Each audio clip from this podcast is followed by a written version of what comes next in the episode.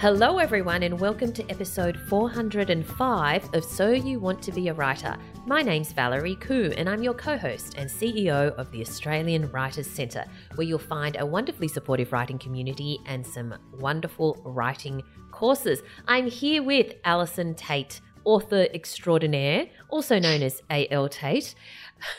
author Extraord- of. Sorry, did you hear my indrawn breath? At extraordinaire. I had a yeah, moment that's a new there. one. That's a good, I like it. her latest book take is that. her latest book is the Firestar of Maven and Reeve mystery. How are you, Al? I'm extraordinaire. Can you be extraordinaire? I don't know if yeah, that's a thing you can be, but you know. yeah. Uh, yes, I look. I'm. I'm excited. It's been too long. I feel like it's I been know. decades since we last spoke. And if you've been following the saga of Val in the Facebook community, uh, you'll know that it's. I, you know, I have to say, I can't remember who it was, but someone made the comment that this is an incredibly Australian podcast, and now we even have the Telstra whinge to prove it. Um, just made me laugh so much. It's so true. We're not going to bore Oh, people with that, though, are we? No, but I will say that um, you know we Alison and I really do our level best to try and bring you this podcast on time all the time. But sometimes there are things out of our control, such as Telstra, who do not connect to internet. are we Um, going to? Are you literally? Are we just going? Are we going to go there? Are we just going to diss No, them I'm on just- our podcast for no, no. international? I'm not dissing them. I'm just stating fact. I'm not dissing them. You are. Um, You're right. So, I, and I'm going to move into a positive direction and say I do now have internet thanks to Aussie Broadband. And I'm not getting paid to say this, but they were such a pleasure to deal with and so easy to connect the internet. Aussie Broadband, like not sponsored. Um, but that is why we are able to bring you this podcast today. Right there. And we're glad to be back, aren't we, Al? Oh, so happy to be back. I've missed you. I've had so many things to discuss. There's been so, So much to talk about, So And- many and- things. and you know we've been stymied because without Yes. our without the uh, broadband, we clearly just can't Mhm. speak to each other ever. We've been texting, Exactly. but it's not the same. not the same. But before we get on to the things that we need to catch up on, we want to give a big shout out to Kay, the initial K, who left us a five star review and said, Great advice and entertaining. Now, Kay's message is I'm 14 years old and Oh. love writing. So, stumbling upon this podcast was a great blessing. I'm interested in publishing my work, so listening to interviews with the writing community and minisodes are super helpful when I have writer's block or I am feeling drained.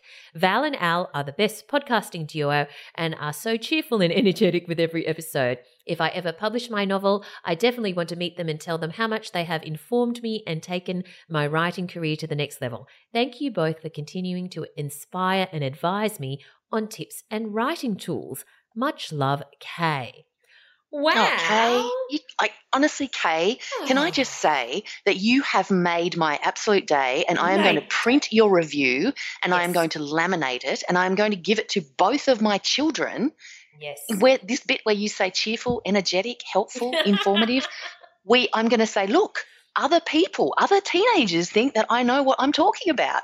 Yes.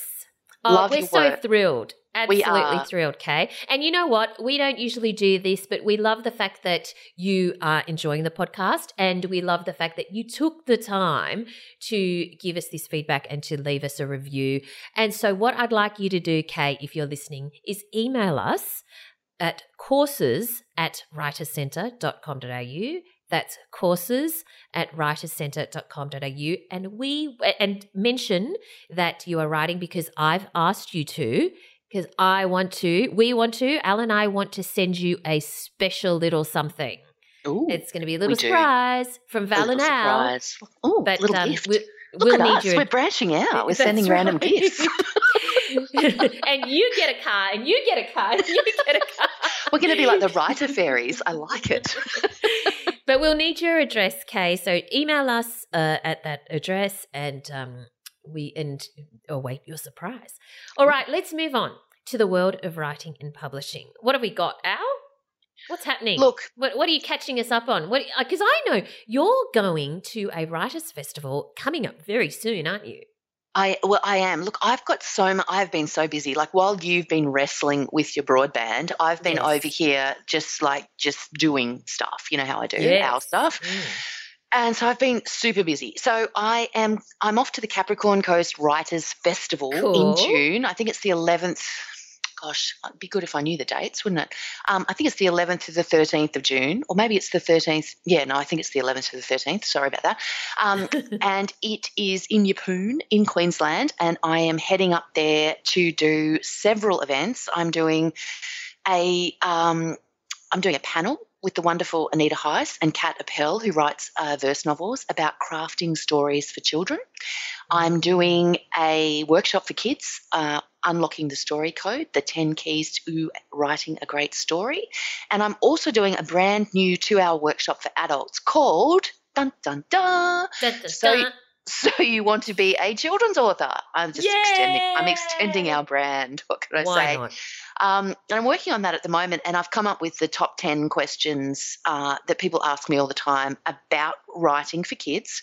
Uh, and I will be answering those in this workshop, and of course, answering a whole bunch of uh, any questions in the room as well.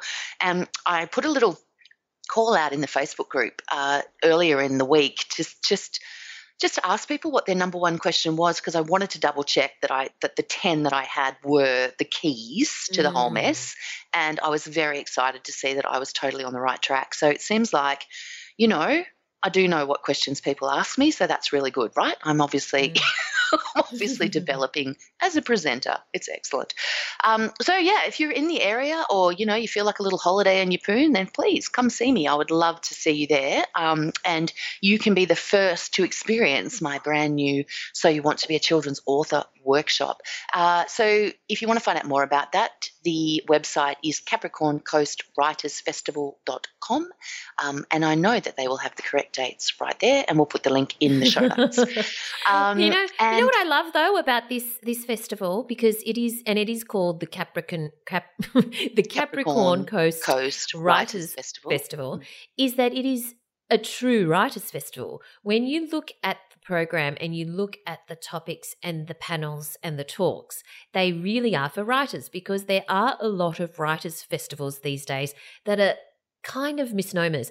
They actually should be called readers festivals Mm, because Festival. there's lots of writers there Yeah. but the actual talks are not really specific to writers. But this is a true writers' festival. Mm, it's it very, is. very practical topics, very practical panels. Um, you know, there's things like writers on riveting research. So, what does an editor do? The rise of indie publishing, um, how to be a copywriter. It's all really, really um, good practical stuff for writers. So, yeah, if you are in the Yeppoon area, I think this is a really great festival. Yeah, I think it's going to be fun. I'm really looking forward to it. I'm looking forward to catching up with a whole bunch of my Mm. writing buddies. Rachel Johns is going to be there, and I haven't seen her for a long Mm. time, so it's going to be it's going to be fun. I'm, you know, it's I, like it's just good to get out of the house as well. Let's face it. For me, it is anyway. Um, so I'm doing that. The other thing that I've been doing, and this is very exciting, and I've been all over my social media with this, so you know, Yes. excuse me if you've already seen all this. Um, but the my new podcast has launched. Your Kids Next Very Read. exciting. Uh, it is exciting. Uh, it's a new podcast I'm doing with the fabulous Megan Daley. And we, look, we've had such fun and it's been so well received. I'm so excited by how well it's been received. We made the top arts podcast list for Apple in our first week. Fantastic. I know. It was just like, I was so chuffed because I felt like this was something that felt like the right thing to do. Um, Mm. You know, I think we've talked about how, you know, we randomly do things that we feel like are the right things to do and then hope they work out. Yeah. Um, and it felt like the right thing to do. And it really has, I think, been uh, embraced, which is brilliant. And so we're very excited about that, and it seems to be all you know chuffing along nicely. And we're working on, you know, obviously there'll be we're, we're aiming for weekly, but like really, we with the kind of schedules that we both have, it it might be a bit all over the place at times. But we're aiming for weekly, and um, very much looking forward uh, to, to that going forward. There's five episodes at the moment uh, to be binged. Uh, it's called the Your Kids Next Read podcast. You can find out all about it at your, look at this, I've even got a URL, yourkidsnextread.com. Go and have a look. All the show notes are there, the episodes. Um, and you know, if you're you know interested in books for kids in any way, shape, or form, as a as a writer, as a um, parent, as an aunt, as a you know Mm. bookseller, librarian, whatever you might be, um, I think that it's um, it's one that you'll really like. So that's that's happened. So that's been great. And the other Wow. things, I told you I've been busy. More. been Wow. busy. Okay. There's more. Yes. Other things. Um, I am just putting the finishing touches this very day to the uh, proofread of The Wolf's Howl, which is the Oh. second in the Maven and Reeve mystery series. Cannot wait. Um, I know it's so exciting, and so that's you know then that's and that's my this is my final go, and then it goes off to print. And I've seen the full cover, like um, you know, with the wraparound and the blurb on the Love back it. and the whole bit, and it's just gorgeous. I'm I'm so excited. The covers are so beautiful, um, Mm. and so um, I'm really, you know, hoping that that uh, everyone embraces this second uh, Maven and Reeve now, mystery. when's it out? It comes out on the third of August, 2021. I'll put a link we in have the to show wait notes. until the third of August. Oh. I know. Well, Oh. look, I've read it so many times now. I just feel like everyone's read it, but of course you haven't. Um, but yes, it's on the 3rd of August. I'll put a link in the show notes, which has got more information. And also, if you're in Australia, you can pre order. And, you know, please pre order. It makes a huge difference to how a book you know comes, how that first week goes. Uh, it would be so much appreciated. So if you're, you know, in the market for a Maven and Reeve mystery, get out there Mm. and uh, pre-order that, and also, you know, buy the first book, the Firestar. That, that was my sales pitch. How, what What did you think? well done. Well, you definitely have been very, very busy. I have Um, been very busy. So I just wanted to share a link that uh, some people may have seen. It was in the Sydney Morning Herald, and it is called "The 21 Top Tips for Becoming a Best-Selling Author." Now, if you want to be a best-selling author, you probably need to do a little bit more than just read this read this article. but Oh, you think? Surely, if I read this, this is all I have to do, right? but there are some uh, useful tips in there um, that uh, that I think some people I don't know take for granted or don't think about or whatever. Um, and one is know the industry. So important because we often think that we just need to write a fabulous book, write in isolation. I can already think of you know some aspiring authors I know of who are doing that and who don't bother to kind of have an understanding of what's going on in the publishing industry, um, of the kinds of trends that are that are happening, and so knowing your industry isn't just about, you know. Uh, you, don't have to be in the industry to know the industry. It is reading about the industry. It's it's following people on social media who are perhaps in the literary world or who are interested in the literary world. It's listening to podcasts like this.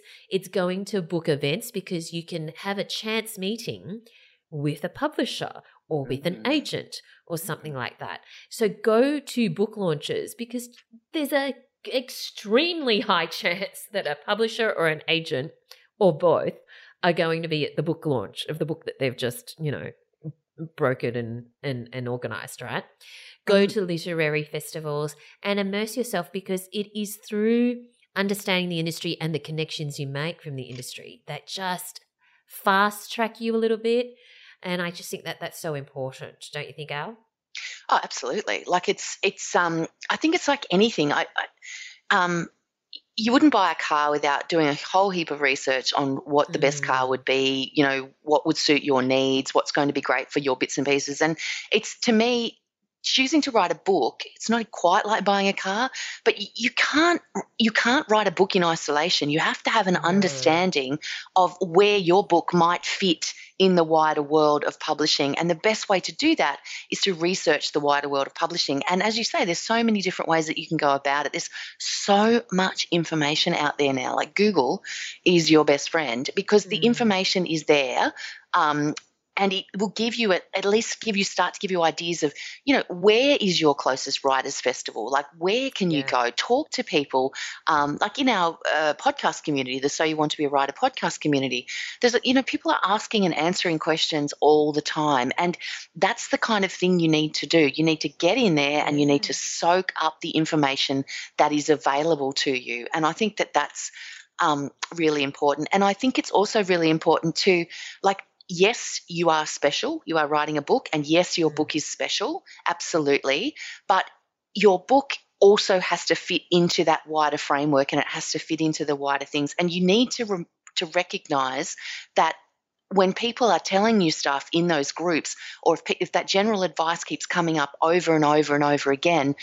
You can't ignore it because your book is special. You have to Mm. think about how it might relate to your special book. Absolutely. Another one that is, I think, really, really useful is lurk in bookshops. Now, you might think that that sounds a bit creepy, um, but basically, this uh, article says there is a lot you can learn from studying the books on the shelves, talking to booksellers, and overhearing conversations. Browse. And I think that that is so very important. And uh, one of the things, because my favorite bookshop, my local bookshop, um, also has a cafe. And so you are you can order your, your tea or your coffee and or uh, often the cake as well, um, and sit Or the there cake, and yeah. yes, and sit there and overhear the conversations. And it is fascinating to see what people say they like and what they don't like, or the things that you see people rush for or, or grab, you know, and and buy without even reading the blurb because the cover has you know appealed to them so much. Um, it's absolutely fascinating. So if you find it a bit creepy just to hang around and standing around a, a bookshop, find one with a cafe. Absolutely. But also, there. but also, like this is one of the reasons that I started the Your Kids Next Read Facebook group Mm, because it allows you to do that without actually having to lurk in a bookshop because you can see what readers are talking about, what parents are talking about, what booksellers Yeah. are talking about. You can see the books that just bubble up out of absolutely Yeah. nowhere and go Mm. gangbusters because somebody has decided like it and it's, and it's it sort of seems to come out of the ether and suddenly Mm. every parent in that group is talking about that book like the word of mouth aspect of books and reading and book selling you can never underestimate it Yeah. um, so that group i have your own next read and the reason i did them was to bring readers together and as a Mm. writer it, they're invaluable because you can see the kinds of themes that people are talking about. You can see the covers they love. You can see the books that they're recommending because someone says, I want to buy my husband, who doesn't read very much, a book for whatever. What do you recommend? And suddenly there's 20 books that people are recommending for the husband that doesn't read and you start to think about well what's what's tying those books together why are those Mm. books are the ones you know being recommended and i think it's it's it's worth and as a writer it's really important to remember that in those groups you're there as a visitor like you're there as a reader Mm. and you're there as a Mm. visitor you need to really be respectful of of those sorts of things and you need to soak up that information without necessarily like inserting your own book into it um, but it's it's kind of it's really worth having a look at why people talk about book, particular books Yeah, absolutely. Another one that I think is so important is don't send it out too soon. Oh my goodness. The Mm. number of people who do this and the number of people who tell me, yeah, it's still my first draft and I, I know it's a lot of work, but I sent it to the publisher anyway. Oh my God. If you know that there's a lot of work, do not be sending it to the publisher because that is the impression that you're, you're giving. They are expecting your best quality. And if you're sending them, you know, 10% quality or 30% quality uh, of what it should be, this is just a big mistake. Don't be too Okay. impatient. Okay, but I'm going to ask you a question here because this is a question when I asked in my in my call out in so you want to be a writer for you know your top ten questions about becoming a children's author. This is for any any author. One of the questions that that was asked and seconded and thirded and all sorts of things was um, let me just find it. How do I know when my manuscript is ready to be submitted to publishers? Valerie, Mm, how do I know mm. it's ready?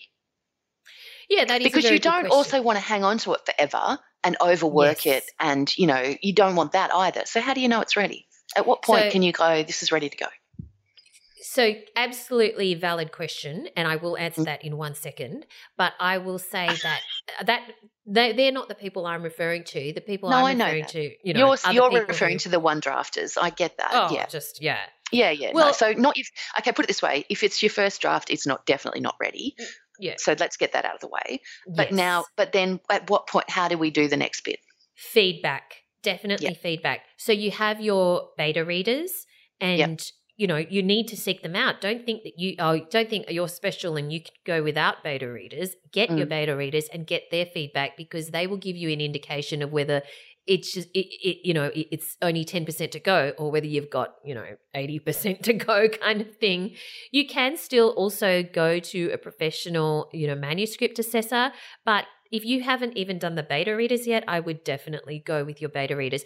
And remember that if if you've got 10% to go, happy days. If you've got 80% of, to go, you may need to do your beta readers again or get a fresh set of beta readers in case the first ones, you know, don't want to do it or whatever. Or or if Mm. they think it's not fresh to them, you know what I mean? Mm, So um, there's no hard and fast rule because everyone is different. mm. Mm. Yeah. But No, definitely your first step That's is your good beta feedback. readers. But that yeah, that's good advice, and you definitely do need feedback, like as you say. And if if you know from this is where uh, like a writers group of some kind always comes you know in handy as well. um, Mm. because you can get feedback as to where other people in your group feel your manuscript is at, like whether they think it's ready as well. Um, but you know, you're generally speaking, you're looking at at least, you know, I reckon at least two or three drafts before you can even start thinking about it, don't you think? before you be now and you said the right words before you can even start thinking about it yeah. because for some particularly on your first with your first ever Yeah. submission you want to make Yeah. sure that it's that it's as you know it's where it can be as best it can be it took me several like i don't know how many did we talk we've discussed this before it took me like writing three two three four no more four oh gosh i can't even remember now but like many full 90,000 word manuscripts before I got to the point where the first children's book that I wrote was um, you know good in a couple of drafts. Like it, it, it I, I wrote a Mm. lot of i wrote a lot of words before i got to that point. Yeah, not everyone's going to do that. Like not everyone's you know a slow learner like i am but nonetheless it takes it, it takes a few goes. And most people will tell you that the first manuscript that they ever wrote is still in a drawer most people Yes. not all there's always the one who wrote a first draft of one manuscript and got a huge publishing deal not talking about that person i'm talking about most of us plebs are going to have to write a few before we get to the point where we know what we're doing. Yeah, yeah. Yeah. Anyway, we will put the link in the show notes. Uh, it's worth having a look at it. It's from the Sydney Morning Herald, the 21 top tips for becoming a best selling author. So let's move on to Mhm. our competition this week. We have 10 double passes to Lapsis. L A P S I S almost sounds like the word of the week, but no. Um, and it's It's in not. cinemas. We weren't just going to do the two things together. no, it's in cinemas the 3rd of June. In bringing this film to life, writer director Noah Hutton's intricate world building and storytelling are masterful, and Dean Imperial's performance as Ray is a revelation. Set in an alternative New York, the quantum computing revolution has begun, and investors are lining their pockets. However, Building the cab- sorry, building the network requires miles of infrastructure to be laid against huge magnetic cubes by cablers, a group of unprotected gig workers who have to compete against robots to pull wires over rough terrain. Delivery man Ray is both skeptical and suspicious of this new technology. However, to support himself and his ailing younger brother, he scores a shady permit and starts cabling, hoping to finally change his fortunes. What he doesn't expect is to be pulled into a conspiracy involving hostile fellow cablers, corporate greed, and the mysteries surrounding someone called Lapsis Beef Tech, who may have previously owned his permit. Hailed as a smart, class conscious sci fi parable, Lapsis provides a darkly comic, original, and timely perspective of the gig economy and the failed utopian promises of big tech. Whew. Okay. I feel like I just watched that film in real time, listening to you give the description. Oh my goodness. Wow, where's the elevator pitch, babe? okay, so if you want your opportunity to win 10, one of 10 double passes. Uh, just go to writercentre.com.au slash win. Entries close on the 31st of May. That's writercentre.com.au slash win. After all of that, I need to take a breath before I say, Hey, Al, are you ready for the word of the week? Oh, gosh, you know, I've had a break. I don't know if that's made me more ready or less ready. More ready in anticipation. Okay. All right, okay. I'm ready. Yep. Do you know this? Okay. Ape hangers, as in ape, A P E, and then new word, so it's kind of two word of two words of the week. Hangers, like the hangers you put in your wardrobe. Ape hangers. No. Oh, okay.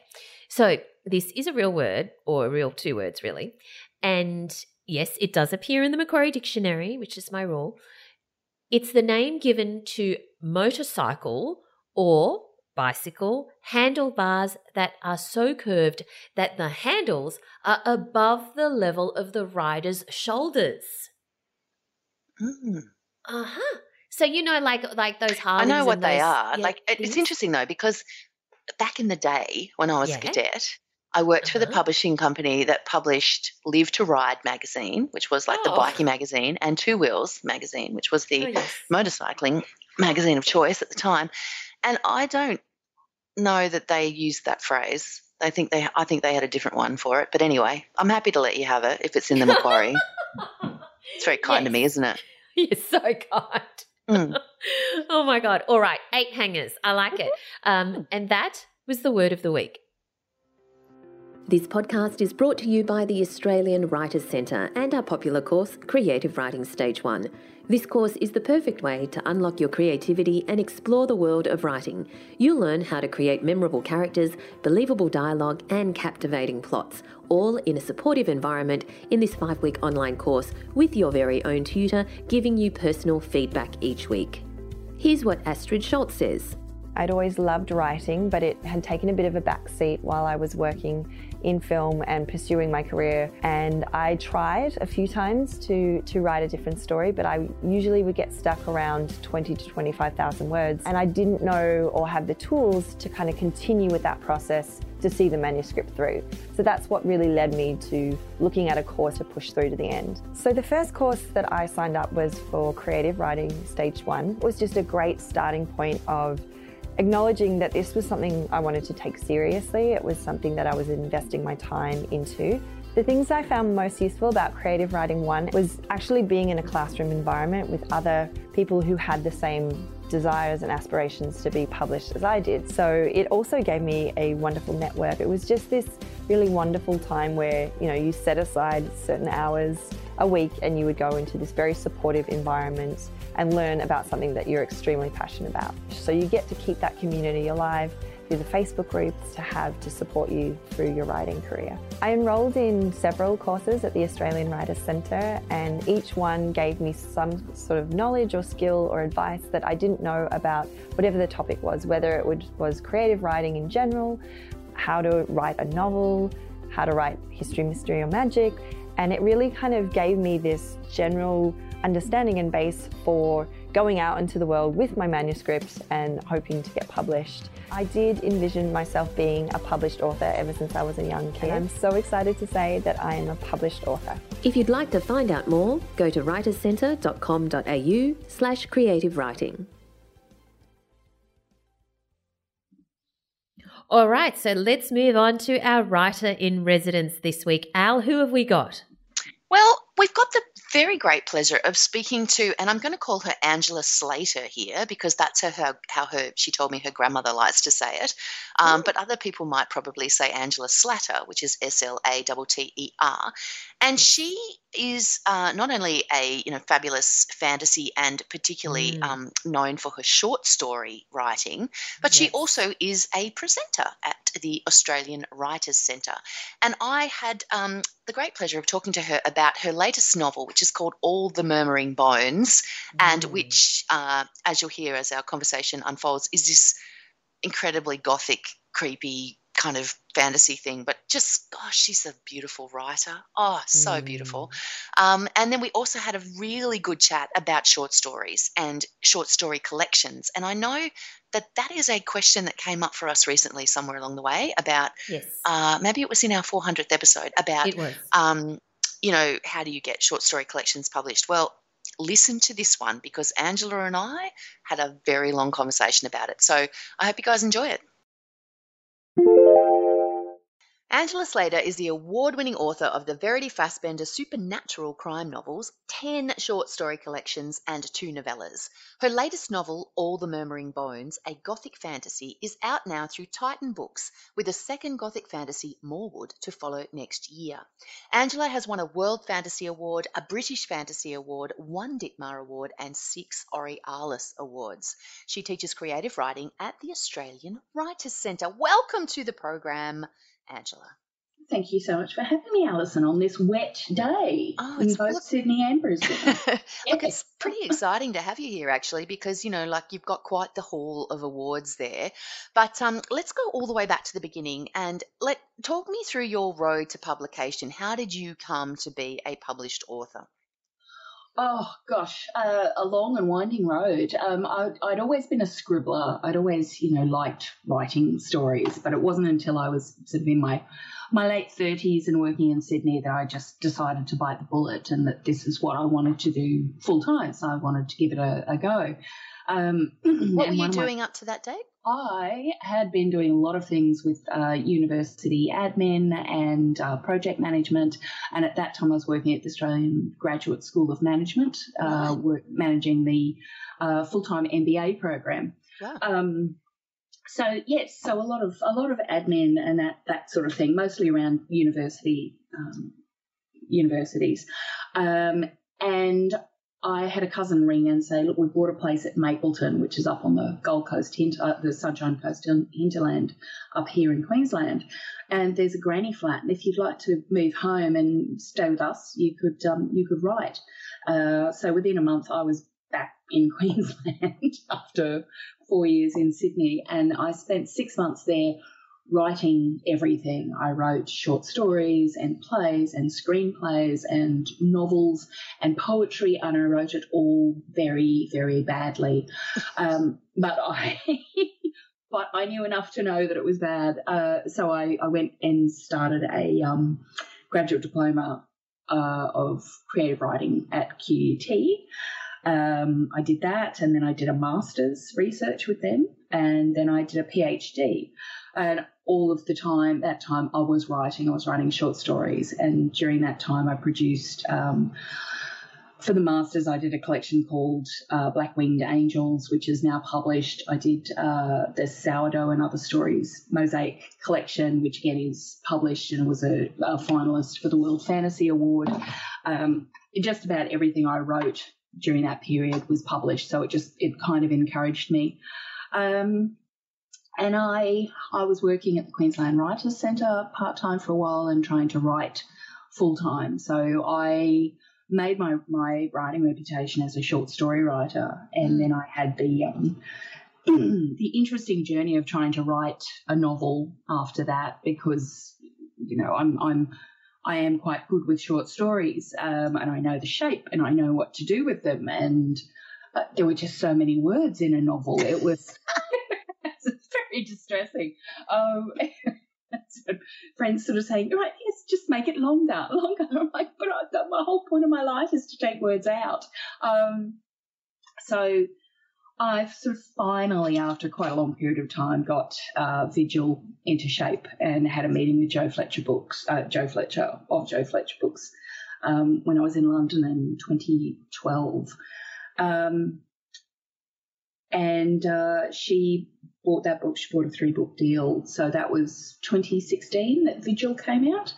Um, 2017 was Corpse Light, and 2018 was Restoration. So that's that's sort of I started writing seriously in 2004. Uh, first novel in 2016, fourth novel this year. Um, so if anyone's sort of looking for a timeline, that's that was my particular one. Okay. Uh, and every writer is going to be different. That's the other thing. Yes, true, isn't it? All right, so let's just wind back a little bit here. Um, you've, I'm interested in this, you know, your discussion about short stories there, because you have created, you know, ten short story collections. Mm. What what is it you think that draws you to short stories as a creative form? Um, well, partially there's the very practical aspect of it's something you can see that's finished, Mm. and, I think I think the brain needs that little hit of achievement. Um, uh, structurally, I I like that I have kind of guideposts so that I'm I'm I can write I can write towards. Um, and I just I just like creating that perfect facet of a gem because you're not you're not showing everyone everything as you are with generally with a novel. You're you're just showing this moment in time where someone's life um, breaks generally irretrievably. You know, you can't you can't put your life back together after the the inciting incident of the short story. Um, so it's it's kind of I love the psychological examination of how someone copes or does not cope with that, and how they hopefully build themselves up to a point by the end where they they have reshaped their world and their life so they can go on after that thing, um, whatever has happened to them. I think I just, I, you know, I'm just a very, you know, insane writer god who likes you know, messing with, with people's lives. Um, So, what do you think are the keys to creating a great short story? Do you have to want to be that writer god that messes with people's lives? Uh, I think um, partially you need to understand character. Because if you have, if you know what your character wants, then you've got your plot. Because you know what they'll do to get the object of desire, um, on what wonderful things and what terrible things, and that's that's what you can play with. And I think readers, um, for the for the most part, they want to see how people jump under adversity, what they you know what they do, how they manage. Um, because I think we you know we like taking um, those little pieces of kind of filtered life that that fiction is, and looking at them because it, they will enjoy them, but they really don't have a huge impact on our lives generally. Mm. Um, it's it's it's life at a remove, so it's kind of well, yes, I can I can read this tremendous distressing story, and then I can close the cover, um, and I'll I can walk away. Mm. Okay. Um, so I think uh, you you really need to, as a writer, you really need to love characters and the psychology of them. Uh, and the other thing is to uh, to be able to finish something, um, to sort of say, well, my first draft is brain vomit, and I cannot spend time making every sentence perfect at this stage because I will never finish. And this is what I, you know, I talk a lot to students about who were sort of saying, but it's, it's taking so long and I've got, you know, I've been writing for 20 years and I have 40,000 unfinished manuscripts. Mm.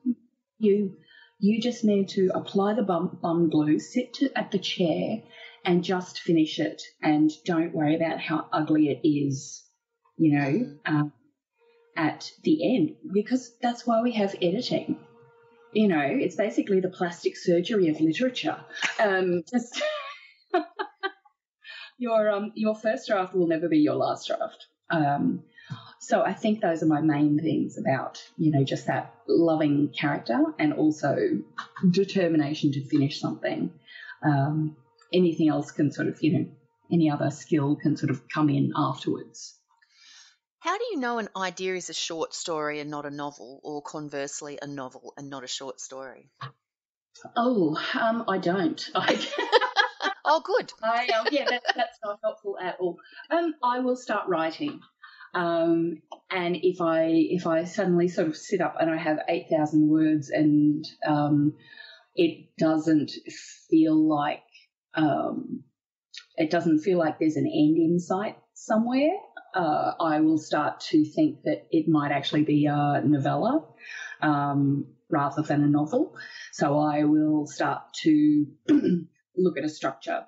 You know what what might the shape of this story be if I if I make it 20, 30, 40,000 words long. Um, um, and then I will I will start writing. And if it's if it wants to be written in that way, then I will be able to write it. Um, if it resists, then I'll sort of say, actually, maybe it's shorter, and then I will go back and look at the story and figure out what I can reasonably amputate from the body of the story. um, to make it. Still sounding very visceral. I know, I know, it's it's quite terrible. Um, but years ago, I, I listened to um, Kate, the magnificent Kate Kennedy, um, giving a, a short story workshop, and she gave me one of the most useful tips that I've ever heard, which is the story morgue. Um, so whenever you delete something from a short story or a novel, a scene, a character, don't just delete them, don't throw them away. Put them into a file, and she calls hers the story morgue. um, um, and because at some point you might be looking for a character for another uh, another story somewhere down the track, or you might be looking for an incident or a scene, and you have these already written words that you can uh, reshape and edit, and maybe they fit somewhere else. Um, so I've always thought that was the most useful piece of information. Don't don't throw away the words because they might be able to be repurposed over the years. So I'm not getting a sense here, and correct me if I'm wrong, but I'm not getting a sense here of you being a spreadsheet planner at all. Would that be correct? No, I actually am. Really? I'm, I yeah, I am. It's it sounds weird, I know. Um, I do I do tend to. I'm I'm kind of a weird mix of chaos in a cup, but the cup is very important because that's you know the um that's the structure that holds the mess together. I really love that Um, image, actually. I think that pretty much sums me up. well, because you know everyone's everyone's like, oh, are you a pantser or are you a plotter? And I'm I sort of say, well, I'm I'm somewhere in the middle, and I can as long as I've got you know it's it's like a cat in a box, you know, as long as I've got those safe strong walls around me, then I can I can mess around in the middle. Um, so I I do use uh, spreadsheets when I'm plotting novels. Mm. Uh, when I'm doing short stories, it tends to be a you know a scrappy piece of paper or a um, or a, a sketchbook, um, and I'll you know scribble a lot of stuff out. Um, but I I am a writer who tends toward being a bit more fluid um, with uh, plot and characters, and and it comes down very much to like my my instinct of what feels right to me with the short story, um, and then I send it off to beta readers and find out who disagrees. Do you um, set out, like you, you've got 10 collections of short stories, do you set out to create a collection of stories around a theme, for instance, or does a collection emerge over time with many stories discarded along the way? Um, it's it's I've sort of got two kinds of collections, and the one kind is what I call the mosaic novels, and they're the ones set in the sourdough world, and that's the sourdough and other stories, the Bitterwood Bible, and um, the latest one, the Tallow Wife and other tales, um, and they're kind of interlinked short story collections, and I am specifically writing them around a series of characters. Um, they they're always fairy tale themed. They're quite gothic and dark in nature. It's please do not give these to your children. I will not therapy bills kind of things. Um, the other short stories are the ones that are um, you know sort of uh, accumulated because I've been publishing short stories in a variety of different markets and anthologies. Um, so I'll I'll sort of get to a point where I go, um, oh oh you know there's there's 25 you know published short stories already out there. They're out of their exclusivity period. Um, maybe it's time to sort of pull some together. Um, and I haven't, I haven't really ever pulled them together with a, you know, or it's going to be on the, the theme of you know, shoes, evil shoes, or something like that. Uh, for the record, I haven't written a story about evil shoes. I feel like there needs to be a collection of short stories around evil shoes. I'm actually I'm seeing that right now. Absolutely. Now you've got me thinking. You shouldn't have done that. I'm going to take full credit when yeah, your next yeah, collection is all about evil shoes. but uh, so what what I do is I will I look at uh, the the stories that I feel will sit together well. Um, there are I, I suppose because I I always have themes that I return to in my writing, and those are generally uh, home and family, what it's like when you lose it, what it's like when you recreate either of those things for yourself again, um, the, the, position of women in society. So those are just naturally my themes when I, I write. Um, so I think I, I just sort of, you know, sit together and, and a bit like well, again, you know, make, making a mosaic puzzle, pulling together disparate pieces of glass and tile and stone and rock and saying, oh, well, I like the color of that one or I like the shape and pulling them all together and, and um, hoping that readers will enjoy that as well. Mm. Um, trying not to have too many of the same sort of stories in there. Um, I, I was um, helping a friend pull together one of her collections recently, and at the start she had two stories where where the dog dies, and I just said no, no, you cannot have that much dog death concentrated no. in the one place. No. Have, have have one dog death at the start and one at the end. Oh gosh. so, oh, the poor dogs. The so I know, I know. Um, but they were actually very beautiful, sad stories. So um, it wasn't you know, just the random killing of poor old papas. Um, but again, you know, it's it's about sort of thinking what what fits best next to this one. Um, and then, you know, there's the traditional sort of shaping wisdom, which is start out with your strongest story first, put your longest story in the middle, mm. and then put your second strongest story at the end. Um, so there's those sort of impacts for the reader. Okay. Um, yeah, so that's kind of what I do. Sorry. Chaos in a cup, like, right there. it always sounds like soup, basically. You know, making, making a really messy soup. Oh, great. All right, so tell us about your new novel, All the Murmuring Bones. Give us the elevator pitch. The elevator pitch is Mirren O'Malley uh, has been brought up in this house, an old rich house which is crumbling by her grandparents. And as far as she knows, her parents died a long time ago. Uh, but then when her grandfather dies, because apparently there's a lot of death in my stories, mm. um, her grandmother tries to marry her off to a rich cousin. And Mirren, who's generally been you know, obedient mainly because it's kept her life comfortable, suddenly goes, um, no, here is the line in the sand. mm. This isn't happening. And then she finds out that her parents may not be dead. Mm. Uh, so that kind of starts her journey um, along the road to a place called Blackwater, um, which is another grand house. So it's it's sort of got elements. It's got a lot of fairy tale. There are nested fairy tales in amongst the stories uh, because Mirren's told these tales as a child. So she to a certain extent, has to use them to help herself survive in this world in which there is a lot of magic um, and a lot of danger.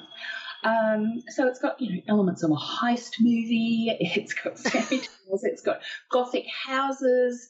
Um, you know, wicked uncles. Um, yeah, all sorts of things in there. Um, so it's described as a gothic fantasy. Can you yes. like what does that mean? And did you know that that's what you were writing?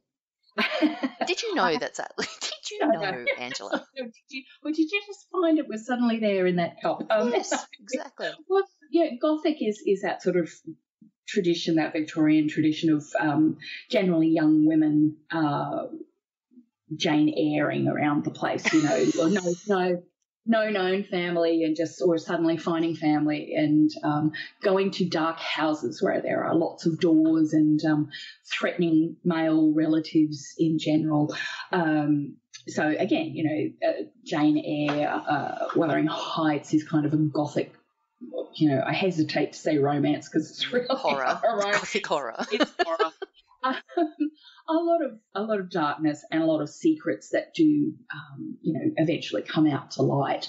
Um, and the fantasy element is is the fairy tale uh, because there are there's magic in this world that everyone just takes for granted and no one blinks an eye at. Um, but there are also still witches who are um, hunted by the church. Um, there are those those elements there um, and it does you know it does uh, examine the position of women in society through a, a gothic lens, um, but I don't think that's anything that would chase male readers away. Um, I've I've had a lot of male readers sort of going, "Oh my god, I love it!" You know? so, so so it seems to work for for a lot of people. So, having read the book, I would say that there is a sense of disquiet is probably the word that I Mm-hmm. couldn't think of a better word. It was unsettling um, right from the beginning, like from the opening paragraphs, which is obviously, you know, harking back to that Gothic, you know, tradition. Are you aware of, like, when you're writing the story, was it, are you aware of wanting to unsettle the reader from the beginning? And what are some of the techniques that you're using to do that? Um, I I am aware of wanting to unsettle the reader from the beginning because you know I, I, I write in speculative fiction and my work is generally dark fantasy Mm. or horror.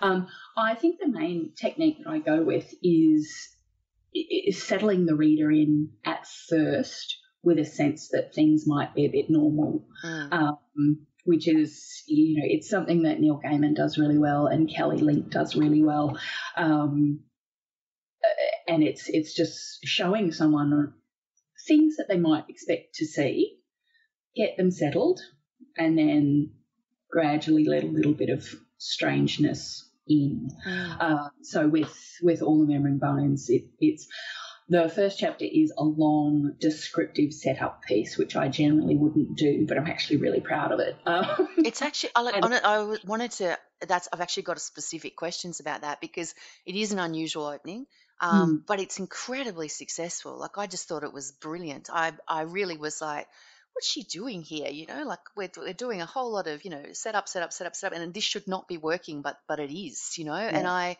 yeah, anyway, we'll talk about that in a minute, but yes, sorry, what you were saying? So you know, so here's this grand house, and here are these people who've been very rich for a long time, um, except here's the reason. You know, here's what's happening now. You know, the family is starting to fail, um, and then you sort of refer to the deal that's done with the sea. Um, oh, oh, and those who rule beneath. Oh, oh, okay. So it's not a normal story. You're talking about those who rule beneath the sea. Who is this? What happens? What does this family do? And why are they no longer in favour? What have they stopped doing? What's, you know, with their part of this bargain, um, what's gone wrong? And I, I do feel like that, that chapter is, is kind of my labyrinth. It, it feels like, starts out walking like a, uh, you know, just a stroll in the garden Mm. and then you've gotten lost in the maze somewhere. Mm. Um, and then I think when you feed out at the end of the chapter, and it sort of says, you know, but there's this old house and there's this an old woman with plans. Um, and a young woman who doesn't know what's coming, kind of a, a vibe. Then it feeds out into um, into the rest of the novel, and I think uh, that it it helps make people hungry Yeah. to find out. yes. Um, there's so many questions raised by by the the building of that atmosphere that you kind of want to read on to find out what is going on here. Um, there's a very distinctive voice as well. Did you did that come to you straight away, or is that something that's developed through a drafting process? No, I um I always know my voice because it I I guess I always sort of hear how the character talks in my head, and as soon as I uh, start writing, that comes through. Um, and I don't think you know in it. It could happen. It could still happen, but I don't think that in uh, 16 years of writing, I've ever thought, actually, no, the voice is wrong here. Mm, Uh, I've I've always known who my uh, my narrator is and how they speak and how they speak to the world. Um, and uh, that might be partially because I always think uh, that my characters have a, a, bit of me in them, no matter. You know, whether they're good characters or bad characters. Uh, when I'm writing, I, as a writer, I give myself permission to um, to feel like I could do the worst things that these characters will do without conscience. Mm. Uh, which doesn't mean I'm going to go and do these terrible things, but it means that there's there's not a voice in my head sort of going, "Oh no, don't do that. That's terrible." You know. Um, so and if you're listening, this gothic spookiness is actually all through the novel, and what yes. you're hearing is Angela's voice. she tells it's funny because um, Stephen Jones, who's a UK editor, has a horror editor, has always said to me, you know, when I read one of your stories, I feel like you're sitting there telling it to me. Mm. You know?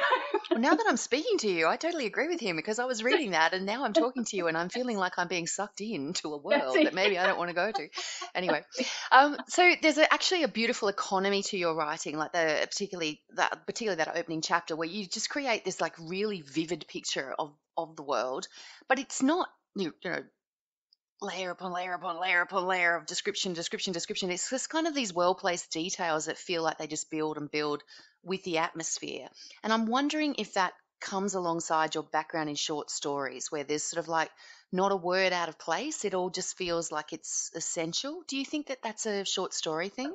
I think I think it is because that's you know that's the the whole thing with the short story is that it it it needs to be the right words. So mm. if you're you know if you're describing the cushion, um, you you can't do so in three paragraphs in a short story. You need to sort of say there's there's a there's a blue cushion or there's a, a worn blue cushion, you know, um, that's been used a lot. So perhaps you will later connect that with a child who would sleep on that cushion in the house, something like that. So you're you're you're giving those details, but then you can make them relevant by attaching them to a character uh, a character's action, a character's habit, uh, that kind of thing. So mm. it sort of mm. weaves it, um, it weaves it more intricately into the story and also your understanding of the character. Um, so yeah, again, it's it's always about that economy of words, and it's always about finding the right description um, that I'm giving someone a fairly sharp image. Mm uh, for their reading. So details like that, setting, it's one of, you know, my students will always go, oh my God, she's going on about setting again. Uh, but, it's, but it's, it's really important. And I, I think if you read the opening of all Murmuring Bones, and also uh, another novella I wrote called um, Of Sorrow and Such, which I often use to teach with, you can see what I'm what I'm talking about, what I'm banging on about, about the right detail in the right place um, and making it meaningful uh, because that just enriches your your reader's experience. The other aspect I found really interesting were those stories within a story that you that you referenced earlier, that kind of fairy tale aspect and creating your world's mythology, like you're creating mm. the whole mythology for the world. Is that an aspect of fantasy that you love? And how much organization does it take to actually keep track of all that? Uh, I mean, you know, just from a, yes. I'm just thinking from sheerly from a, well, I, I, feel like your background in university admin is coming in here. it is, it is. All of the nerdy stuff that I, you know, that made me a good administrator. Um, I, I keep notes. Like, you know, as I said, I do use, you know, a spreadsheet. And so I've, I've got a spreadsheet that has, you know, this is the fairy tale that I want to use in here.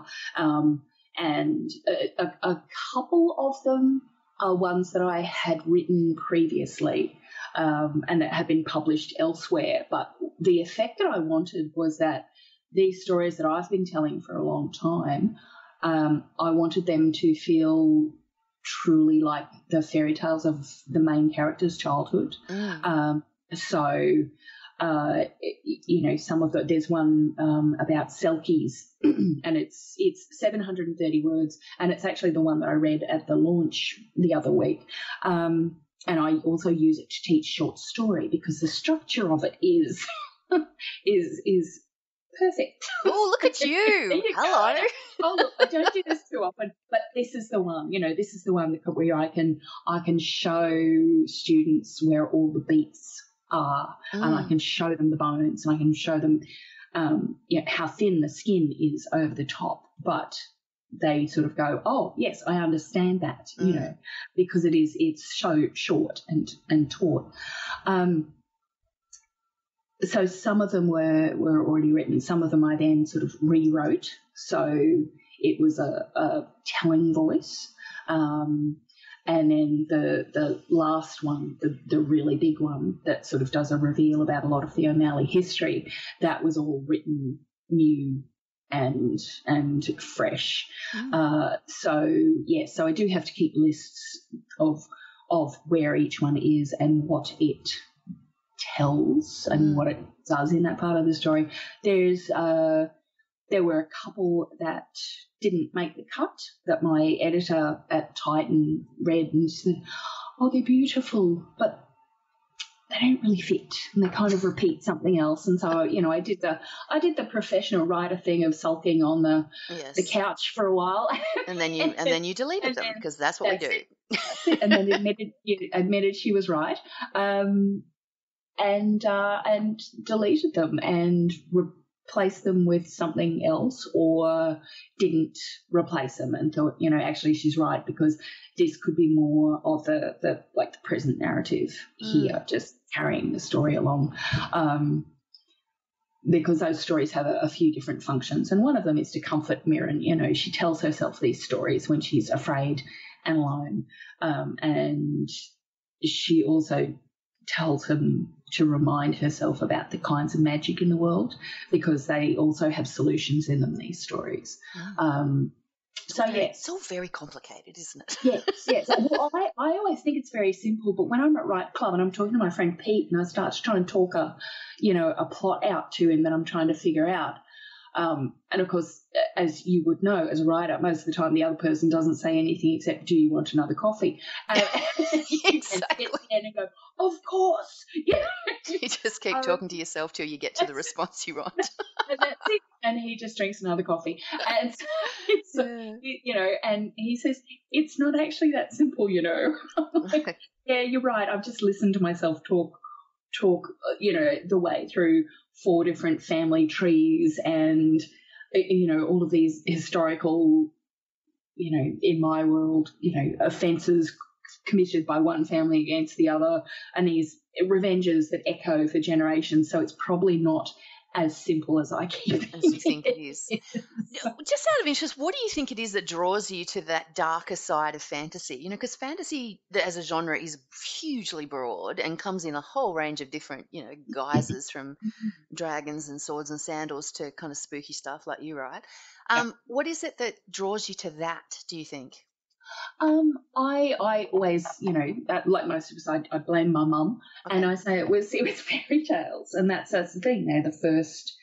That's you know the fairy tale, the folk tale. That's sort of our original fantasy story, and they're also our original horror stories. Mm. Um, if you if you think about fairy tales before they got Disneyfied, and also before they got you know uh, sanitized by the Brothers Grimm and by uh, Charles Perrault, um, they were very gritty.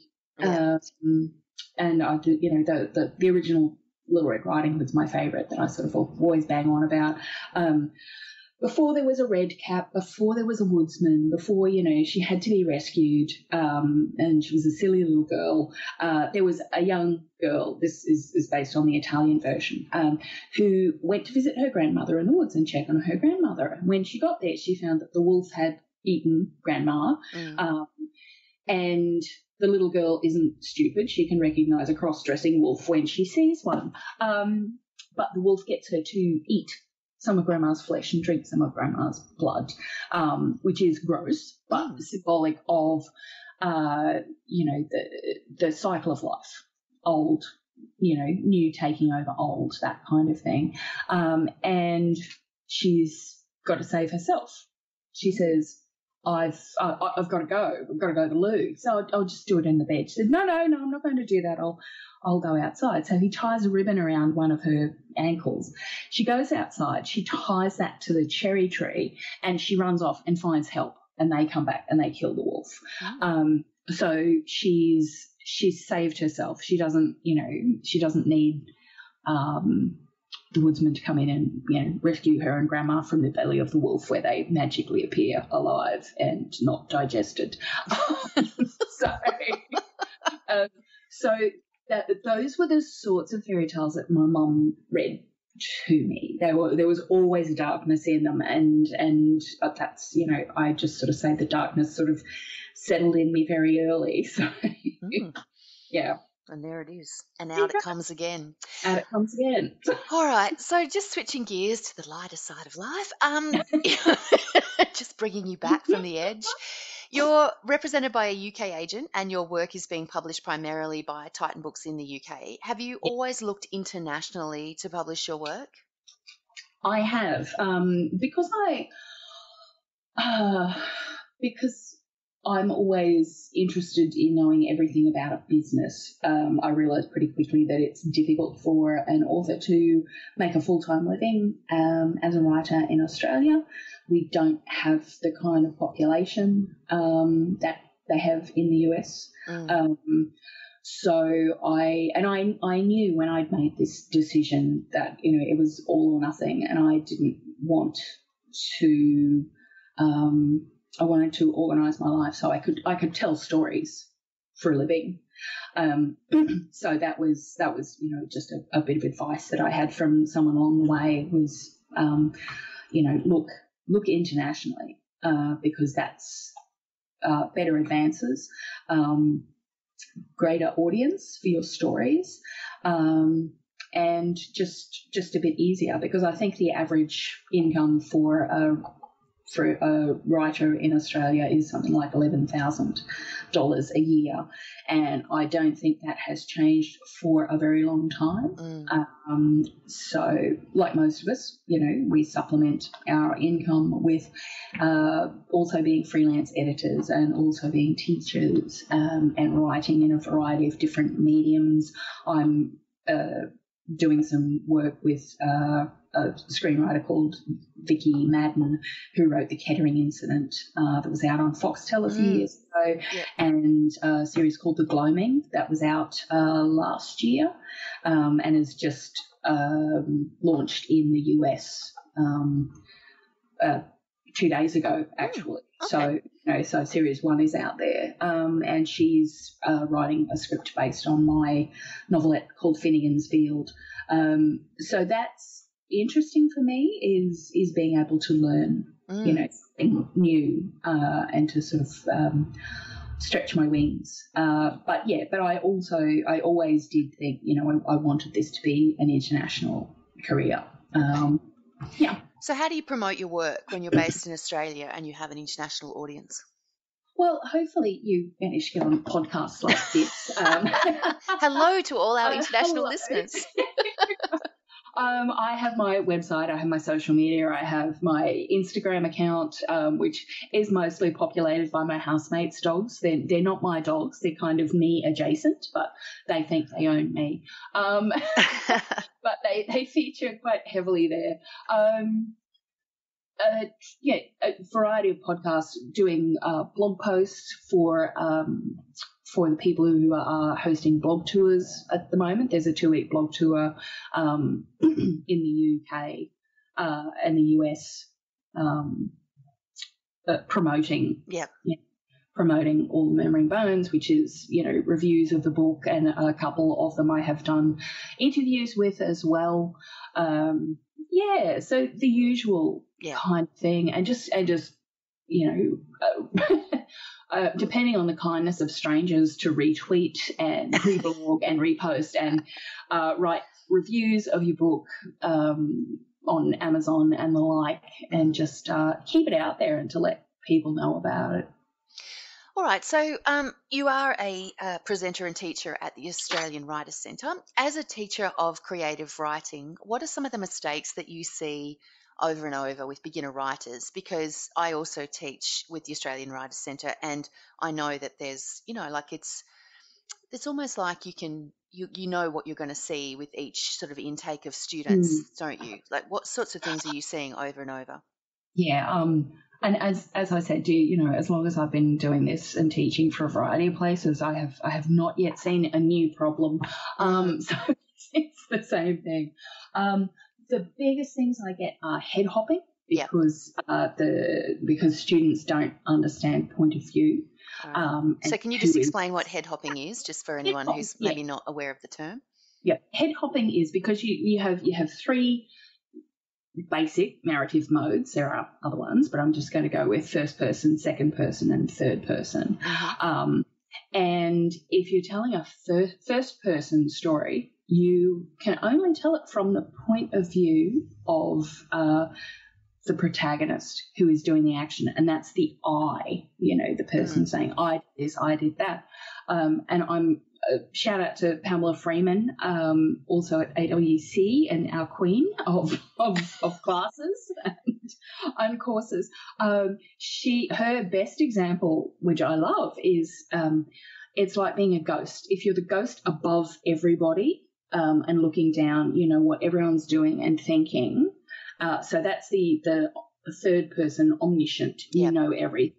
Uh, if you drop into a character, then you are limited, and Mm. all you can know and see and tell um, the the reader are what this single character knows. Mm. Um, so the head hopping comes when people don't know what they're doing. They're they're telling an I story, but then they suddenly have you know Bob, the other character, the secondary character. We know exactly what he says and thinks, Yeah. which you can't do. It's very confusing for readers. it's very confusing. Um, and the other thing is, a, a, as I was saying before, a lack of setting detail, which leads uh, to your your scene uh, feeling like a white room. You Mm. don't know where your characters are sitting or they're standing. Is someone moving around? Um, you don't know where they are the, in time or place. You don't know if they're in, you know, 15th century Scotland or um, Victorian era London. You don't know if they're in a palace or a dungeon, um, because the the writer can see very clearly in their head where everyone is, um, but they don't realise that they haven't put that on the page. It's not on the page. It's not on I the say page, that guys. so often. It's not on the not page. on the I know that you know exactly what you're writing about, but I can't see it because it's not on the page. Exactly. All right. So um, we're going to finish up. Thank you so much for that. We're going to finish up uh, today with, of course, our top three tips for writers. And I am very much looking forward to hearing, Angela Slatter, what your top three tips for writers are. My top three tips are read your work out loud. Mm. that will help you pick up spelling mistakes and it will also let you know if your sentences are too long because you'll be breathless at the end of it. Um, formatting, get your formatting right. Uh, there is a standard formatting that is expected if you are sending work out to publishers. So don't do your weird, you know, personalized 14 point Comic Sans. I knew you were going to say that. I knew you were going to say Comic and I still say, it, you know, with with single spacing, uh, just don't do it, and no indents. You know, don't do it. Go out and find it. Yeah. AWC has um, has an example, and you can also Google it if you go to William Shunn because he has uh, standard manuscript formatting that you can easily find, Mhm. um, and network. So go along to conferences when you know when we can go without dying. Um, go to conferences listen to podcasts meet other writers talk to other writers because this is and can be a very lonely profession. Mm. we you know you unless you're writing with someone um, uh, collaborating you're you're doing it on your own. Um, so make sure you get out occasionally and see the people and talk to the people. Um, meet if you can meet publishers and agents at festivals. Um, because at some point you're you're going to want to be sending your work out. Um, so there's a there is a, you know, there is a network out there. You just have to get out and meet people and say hello. And I know it's really difficult when we're all terrible, terrible introverts, um, but this is kind of part of business certainly is. Thank you so much for your time today. It's been absolutely fascinating. I'm hoping our listeners have all been drawn into your spooky storytelling voice, which they can read more about in All the Murmuring Bones. And uh, best of luck with the novel uh, here in Australia and internationally, of course. Thanks very much, Angela. Thank you so much, Allison. There we go, Angela Slatter. Always great to chat to Angela, and her writing is so very beautiful, isn't it? Oh yeah, and great, like just a good conversation. Like she's a, Mm. she's just like as you know. I have to say the as you know one of the members of the team AWC presenting team. Mm. I um such a great bunch of people. Like it's it's always a pleasure to talk about Yes. anything with them. They're a brilliant, Yeah. brilliant bunch. So um yeah, it was very very enjoyable. Absolutely. All right. So, what are you doing in the coming week, Al? Because you've already done your final proofread of The Wolf's Howl. Oh, have you like got nothing to do now? Oh seriously, I can't believe you just said that to me. Is that is that even possible for me to have nothing to do? No, I'll be recording um another episode of the Your Kids Next Read podcast. I will be. I've started writing a um, a picture book, and uh, the other joy about being a member of the AWC presenting team is that you get access to friends like Kathy Tasker, who Mm. um, is just so generous and wonderful with her advice and her thoughts. Um, and I kind of contacted her and went, you know, in desperation, went, I've got this great idea and I just don't know what to do with it. And of course, Mm. within about four and a half seconds, she said, I reckon you should try this. And I went, Right. oh, that's exactly what I need to do. So I'm going to be working on that and I'm very much looking forward to it. In the and I'm also editing another middle grade thing that I'm uh, I'm doing a, a second no I think it's about my third draft of that. I'm working on that, and um, yeah, that's what I'm doing. That's Brilliant. probably enough to be getting on with, isn't it? What I about think you? so. Now that Oh you've my got your goodness. broadband, you'll be Oh, wow. unstoppable. What are you going to do? Unstoppable. I need to like have a Bex and a lie down because it was such a traumatic experience. Because Just like, I love that phrase. I mean, has anyone had a Bex? Has anyone had a Bex in 40 years? They have I think so. and yet we're all still having a Bex and a lie down. But I mean, whoever came up with that as Yes. an advertising phrase it was a genius. Sorry, Well, continue. Be- because in the midst of my no internet, I had to deliver a major, major project, a content writing project for Oh. a client. And so I had to do that in the midst of no internet. And let me assure you, that is no, you know, that's not No easy. fun. There's no fun. It's no fun. So No. I'm going to have a little break and watch the Netflix that I couldn't watch um, because I had to just, you know, getting that project, which was due, um, you know, a few days ago, um, was was very difficult. But I got there. But I think I got many grey hairs as a result. Anyway. Well, next time we can talk about what you what, what are you watching on net, what are you looking forward to watching on Netflix? I mean, let's just do it quickly now. Oh goodness me! What am I looking forward to? Oh, that's I. I don't know.